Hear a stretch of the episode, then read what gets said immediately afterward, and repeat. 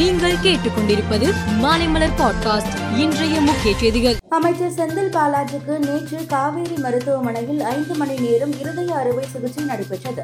இதையடுத்து செந்தில் பாலாஜி டாக்டர்களின் தொடர் கண்காணிப்பில் உள்ளார்.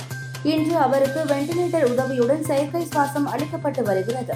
இருபத்தி நான்கு மணி நேரத்திற்கு பின் செயற்கை சுவாசம் அகற்றப்பட்டு இயற்கையாக சுவாசிக்க தொடங்குவார் என மருத்துவர்கள் கூறியுள்ளனர். பொறியியல் மாணவர் சேர்க்கை விதிமுறைகளில் மாற்றம் செய்யப்பட்டு உள்ளதாக உயர்கல்வித்துறை அறிவித்துள்ளது.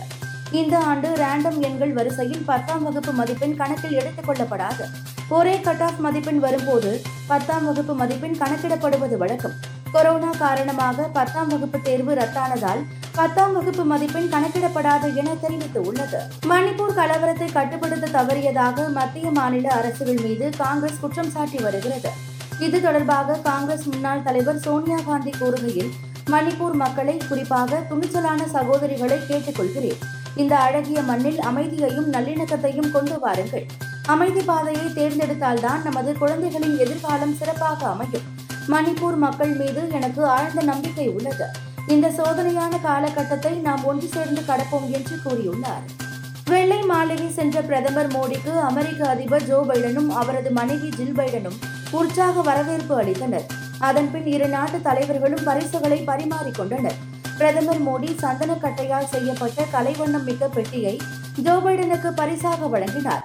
ஜில் பைடனுக்கு ஏழு புள்ளி ஐந்து கேரட் கொண்ட வைரக்கல்லினை பரிசாக அளித்தார்.